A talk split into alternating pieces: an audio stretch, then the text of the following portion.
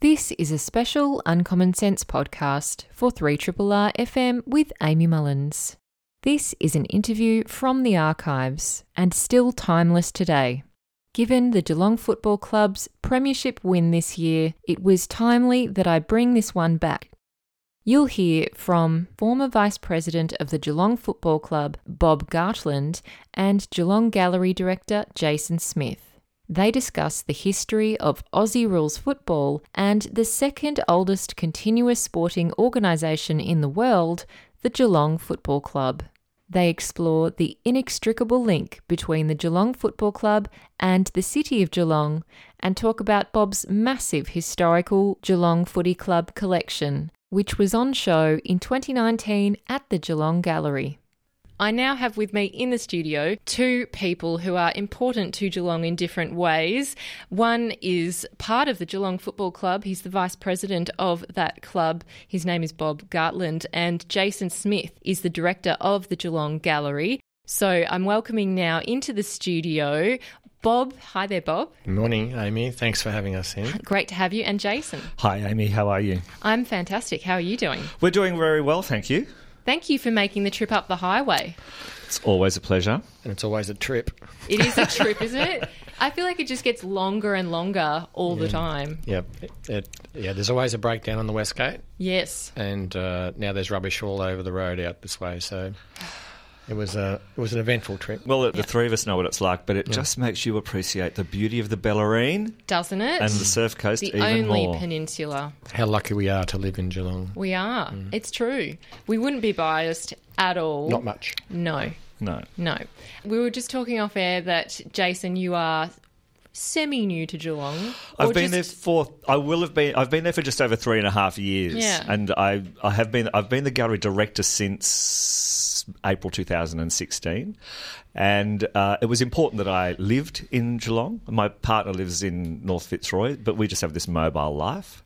I love living in Geelong, and it is really very important if you're leading or helping lead a cultural organisation in a great city like Geelong. And the gallery is a very old gallery. It's a hundred and it's coming up to its hundred and twenty fifth birthday.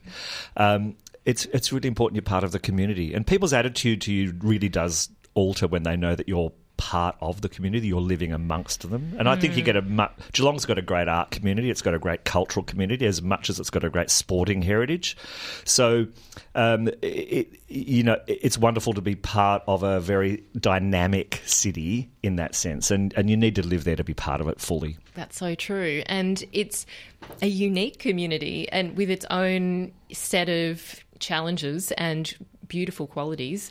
And it does encompass not just Geelong. I'm often we think about Geelong as just that city, but it's really the whole region of Yeah. Bellarine and the Surf Coast. there's the greater Geelong area, I suppose. Um, uh, you know, I, I think it's important too that I mean, I sit on a few committees, and there are people from other locations: Torquay, Aireys, Anglesea, Yeah. Colac. They they see themselves as very distinct, and they are indeed. Um, but Geelong is a is a major metropolis unto itself, and even though it's only seventy clicks down the road from Melbourne, it is not Melbourne. And the secret's out with Geelong. There's more people moving to Geelong from Melbourne than ever before. And uh, yeah, I think uh, most uh, of the people that are coming from Melbourne to Geelong are absolutely flabbergasted with the quality of life we have there. And uh, it's certainly not a secret any longer because we've had the highest capital growth, I think, in the state in the last couple of years. So it's been been an extraordinary explosion for us. It has. Um, we need another public hospital because we're straining under just having one, really. But that's a whole other story. Um, Geelong is an interesting and place to live, and even when I was in high school, um, it was really still a small town, and it's although it has a significant prominence as a regional centre of Victoria. It, culturally, it has been for most of my lifetime quite small, and it's only now really expanding and becoming very cosmopolitan and you know there's really trendy cafes and you know before I used to only be able to get an espresso type coffee from the milk bar across the road from my high school and now you can go to cafes anywhere in Newtown Yeah. so you know it, it's changing all the time isn't it but Was that Geelong High School, Amy? no I went to Sacred Heart Sacred Heart. I know that Yeah. little cafe. do you mm. It's a really great On the cafe. corner? Yeah, yeah.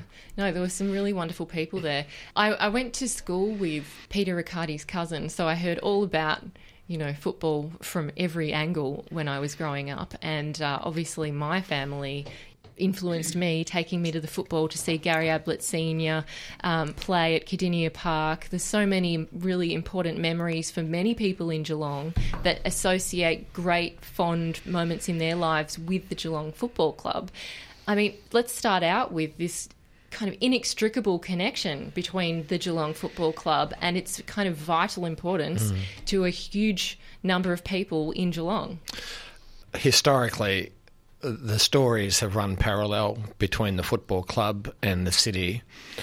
Uh, 1857 saw the creation of the longest railway in Australia, and that was the Geelong to Melbourne Railway. And in those days, Geelong was the commercial centre of, of Victoria, and certainly the commercial centre of the Western District. And it was the gateway to the goldfields and the wool industry and so on. So it was known commercially as the pivot.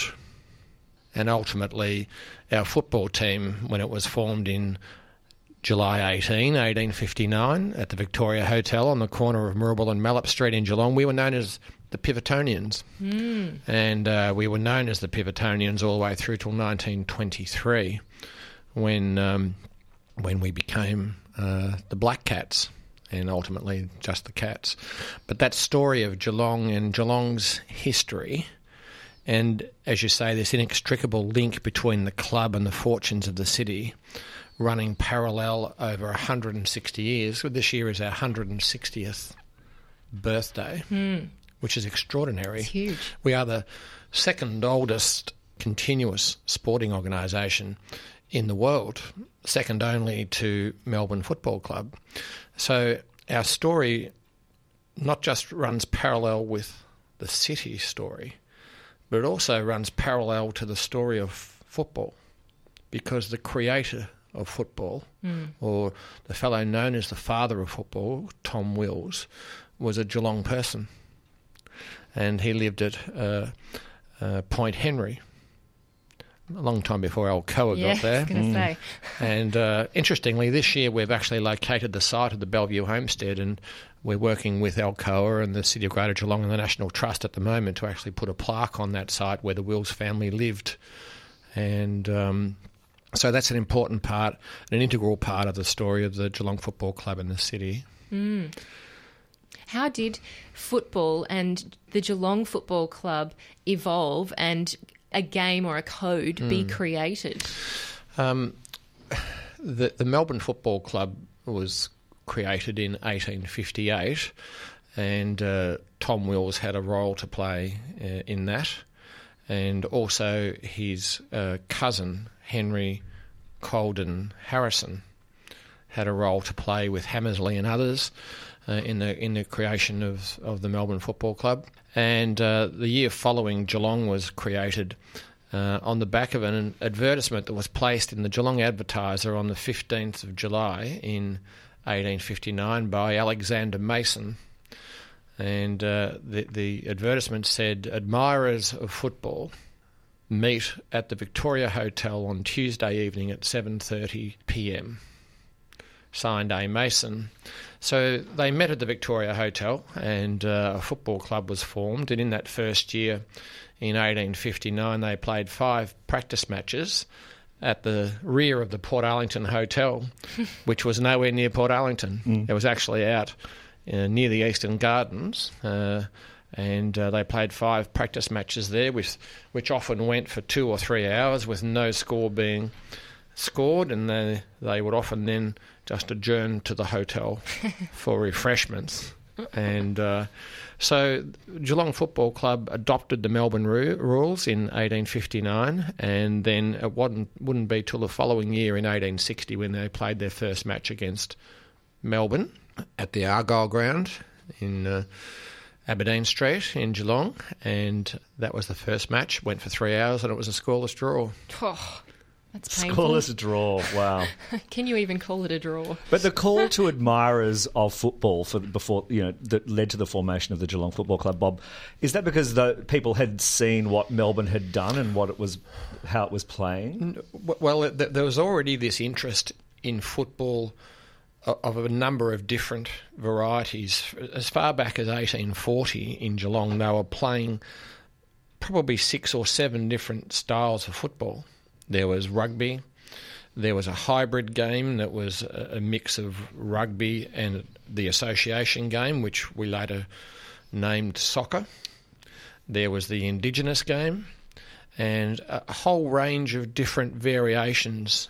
So there was an interest in football of all different types.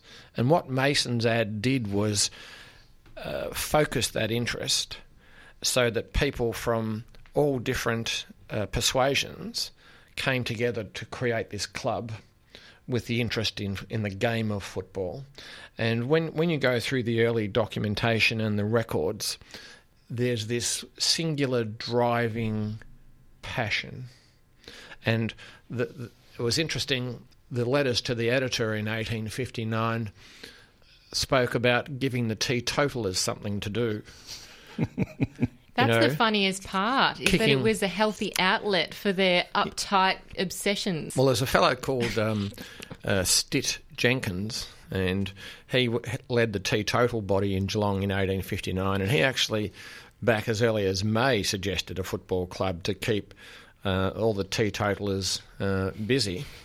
And uh, the opponents of the teetotalers thought it was a fantastic idea if they belted the living daylights out of each other on the football field because it gave them something else to do Yeah. rather than complain about people drinking alcohol. So Stitt Jenkins then created the Recreation Society, which you know gave uh, people a whole lot of other interests other than football. But that first that first year in in in the life of the Geelong Football Club changed the city forever. Because from that moment Geelong started to become the centre of the football world's focus. Because as early as 1860 and and certainly in the 1870s and the 1880s we won ni- uh, seven premierships in nine years which hasn't been done. And the best football was actually being played in Geelong not in Melbourne and the two best football teams in 1879 were the Geelong Football Club and Barwon. Now, ah. Barwon was made up of a, a, a team of factory workers, and the Geelong Football Club was made up of public schoolboys from the Geelong Grammar and the Geelong College. So you had this bunch of Oh. thugs from the mills That's massive. playing against these public, and they liked nothing more than belting the living daylights out of these schoolboys, yep. which they did Nothing's changed. yeah, exactly. to a point where Barwon actually got uh, deregistered as a club in the early Wow. 1880s, and uh, but Geelong continued on and won the premierships that they did, and uh, yeah, it sort of cemented Geelong's place in football history. When did the iconic uh, navy and white hoop uniform come about? Was that right at the beginning or close to? Uh, no, it's it's interesting because back in the 1870s, uh, prior to the blue and white hoops being part of our uh, DNA, uh, Geelong wore white knickerbockers or white trousers Yeah. with white shirts, and wow. our nickname was the flour sacks because we looked like a bunch of flour sacks running around. So, um, it, and there's a lot of discussion about the, the creation of the blue and white hoops, but within two years, Geelong College, Geelong Grammar, Barwon Rowing Club, and Geelong Football Club, who were all integrated and related in different ways, all wore blue and white hoops. So um, that was in the late 1870s, and um, we adopted the blue and white hooped jumper. And prior to that, there'd also been a plain navy blue jumper, uh, which in one of the film footages of a game in 1911 between Geelong and Ballarat, which used to be played each Easter Monday. And because the Ballarat jersey was a vertical stripe jersey and it was a bit similar to Geelong, this is probably the first clash jersey that they've ever that's ever been used. But Geelong wore again the plain navy blue. So the the blue and white hoops were adopted in the 1870s, and then we were known then as the Pivotonians, Mm. right up until 1923, when Sam Wells, the great cartoonist of the time, uh, suggested that Geelong's poor start to the 1923 season could be assisted by the obscure evoking of good luck of black cats. And he drew a cartoon to that effect. And then Geelong won the next week. And then they had another cartoon, and Geelong won the next week. And then on the third week, Geelong adopted the cat as a mascot. And on the fourth week, an enterprising fellow produced some enamel button pins with uh, the Black Cats, Geelong's mascot, and sold them at the ground. So this was probably the first instance of some illegal merchandising going on Unlicensed. in 1923, and the, the league funny. didn't. Uh, Clamp league didn't get a clip. Wow, things have really changed, haven't they? It's interesting. Uh, I actually have one of those buttons Yeah. From that actual game, Oh, really? which is pretty rare. Yeah. Hmm. I didn't know it was from the first instance of that That's that's that's the first time the cat was uh, uh, used or, or nominated or named as the the mascot for, for Geelong Football Yeah, Club. right. I'm interested in this idea of superstition because I know a lot of football fans are very superstitious. I'm extremely superstitious. a lot of Geelong people are, especially when anyone mentions buy, everyone gets a little bit superstitious. But why was the black cat a sign of good luck? Well, in those days, um, it could be good or bad luck, Uh-huh. depending on the way that you interpreted it, the cat, I suppose. Uh, and Wells was suggesting in his cartoon that this was the good luck that they needed. So Geelong were sort of innocent bystanders and just let it happen. So the thing actually evolved organically, which is probably the best way that things like that and social badges should arrive. It should be owned by the people, and this is what actually happened in in the end. It wasn't the club who who who forced the mascot on the people. It was actually the people who decided that they wanted to bring this cat as part of their story. So Yeah. that's how that's how we became the cats. It's really phenomenal. But they were called the Black Cats into the early 50s. And then it was just the 53 or 52 or 53. Oh, well into the fifties, mid mid mid nineteen fifties, they were still producing merchandise with the black cats on it. Interestingly, I've got a trophy which we believe is probably the only trophy that we received in 1952 after winning the back-to-back premierships in 51 and 52, and the trophy is actually engraved to the black cats in 1952. So it was still a pretty formal uh, expression, uh, and it wasn't until perhaps later in the 1950s that they dropped the black and we just became the cats. It's fascinating to see how the logos continue to evolve as well, because a lot of people have different attachments to different representations of the cat. And I have my attachment, but it's pretty predictable as being during my childhood what that logo was at the time, which was that really kind of angry, hissing cat from the 90s, which is like so retro now when you look at it. That is. Yeah. I, I want to bring it back, but that's just me. It's interesting because um, the football club was was was born out of the cricket club, as Stitt Jenkins actually said back then that cricketers were being encased in uh, masses of superabundant flesh. Which I think was code for stacking on a few kilograms Kilos. over the winter. and uh, and he also felt that, and Wills, uh, when he wrote the letter to Bell's Life, mentioned that cricket grounds could be well served to be trampled upon during the winter to make them better to play cricket on in the summer. So the football club was formed out of the out of the cricket club, and for many many years, it was the Geelong Football and Cricket Club, and the logo represented the Geelong Cricket and Football Club, so GCFC. Mm. So they actually had a logo which was very similar to Carlton, Oh, right. Okay. where the, where all the the letters uh, sit on top of each Mm, other. Superimposed. And again, that went right through until the 19, variation in the early 1950s. So um, it's a, it's a it's an interesting story when you talk about the evolution of the logo, uh, because the very earliest logo was was that of the Geelong Cricket and Football Club. Wow, that's amazing, Bob. You know so much about the Geelong Football Club's history, which is fantastic, and it is a mark of the attention and dedication that you have paid to this area for, I'm guessing, a lot of your life. You've collected so much, but I was astounded to hear that that's only just the tip of the iceberg of your own collection, Bob. So, what was this like an evolutionary process for you? Did you, you didn't set out to create a massive, you know, time capsule of the Geelong Football Club, or how did this all come Um, about? It's interesting. I went to a small school outside of Geelong, and um, the currency in the schoolyard was football cards. So it's 1963. Our school teacher was a fanatical Geelong supporter. he got all the school together. I think there was 20 of us, and made the announcement one day that the greatest footballer in Australia was coming to play for Geelong and he told us about Polly Farmer. And we all thought that Polly was a very unusual name for a footballer, and we'd never heard of Polly Farmer.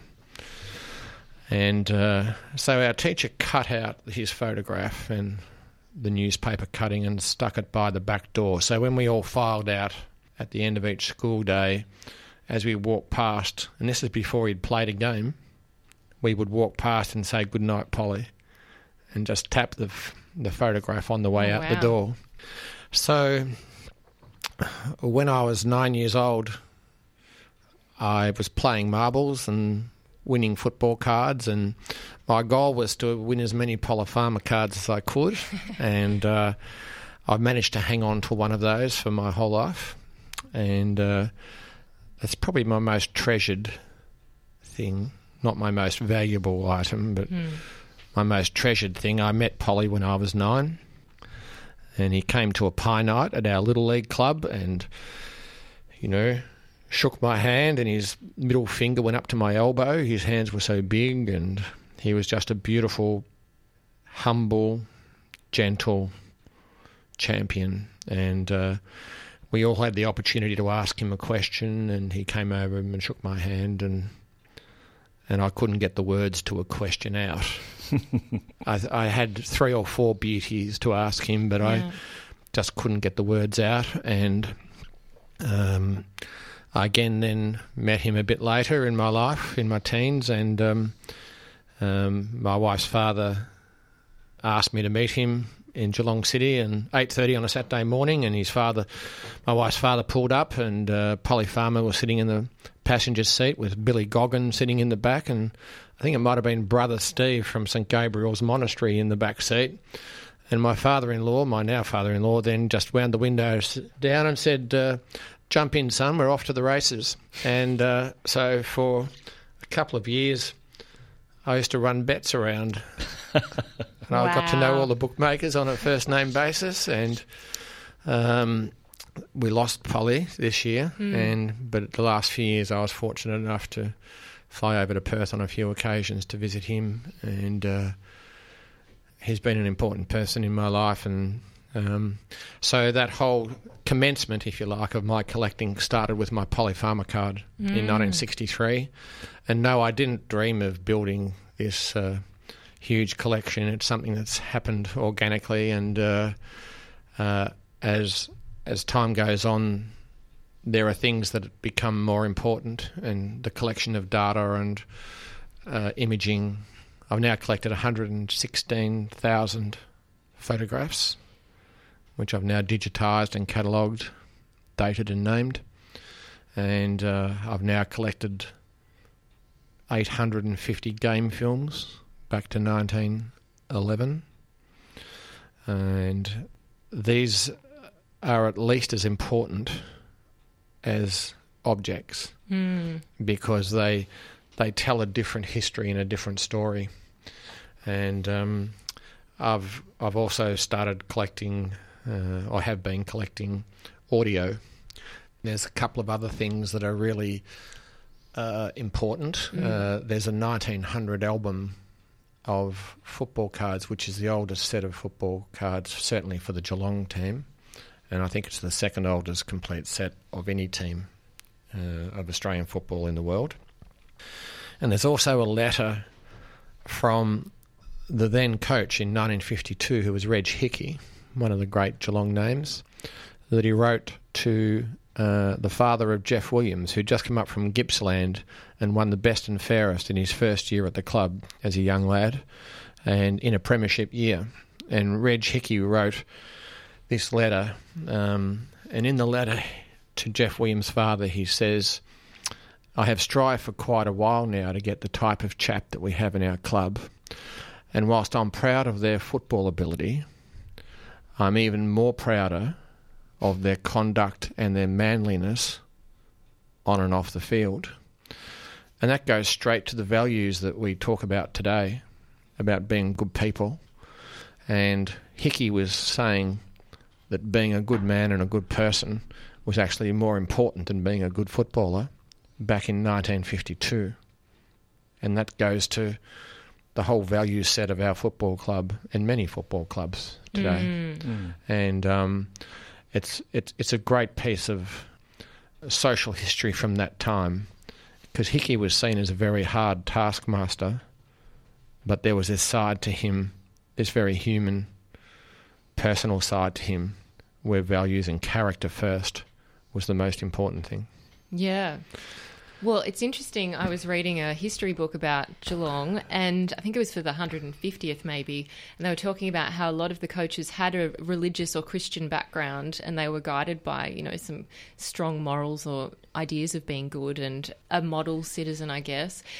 I'm interested in the club culture, as you say, what the continuous features are of the Geelong Football Club, not just, you know, the hoops, like the visual and the obvious symbolic things that have continued, but what, to your mind, being the vice president of the club, has continued in terms of the spirit of the club, in, in addition to what you've just mentioned?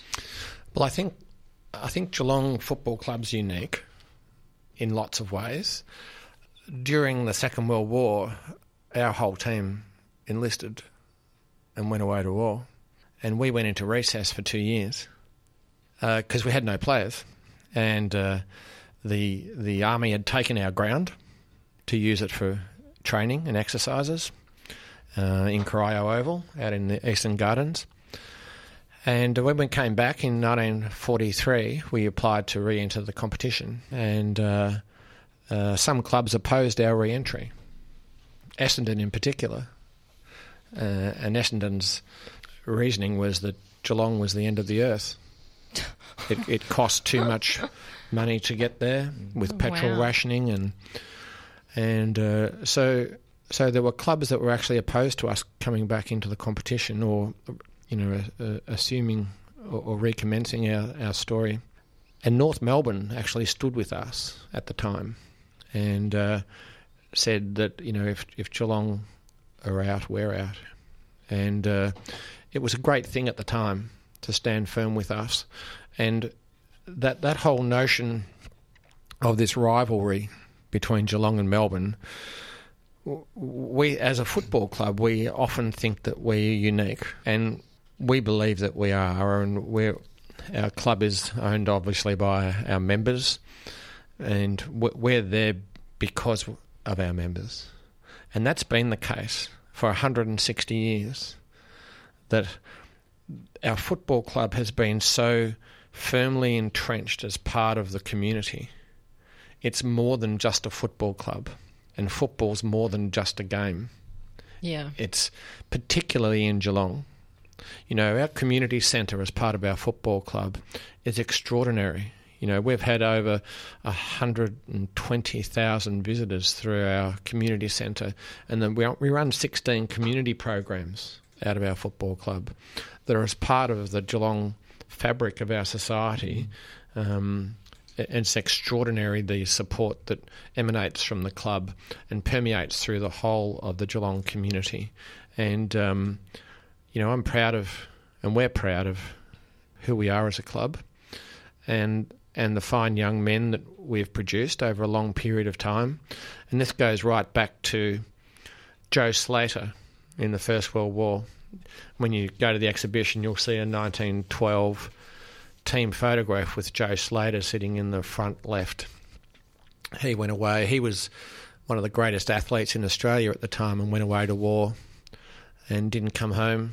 Lost his life in France after re entering the battle as a wounded man to bring people out. And um, and again, he epitomises the Geelong story. Yeah. And uh, there's a whole bunch of stories around Joe Slater and people like him.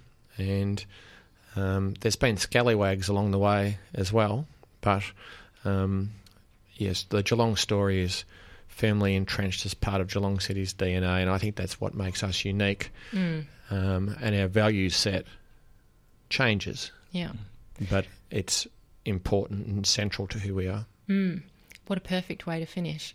Thank you so much, both of you. You've done such a wonder for Geelong, I think, in bringing what is an amazing collection to the rest of the area and also to Victoria. And I really appreciate your time and coming up today. Thank you very much. Thanks, Amy. Thanks for having us. It's my pleasure. I've been speaking with Geelong Football Club Vice President Bob Gartland and Geelong Gallery Director Jason Smith. I'm Amy Mullins, and you've been listening to the Uncommon Sense podcast. Uncommon Sense is a radio show broadcast on 3RRR FM in Melbourne every Tuesday between 9am and 12pm.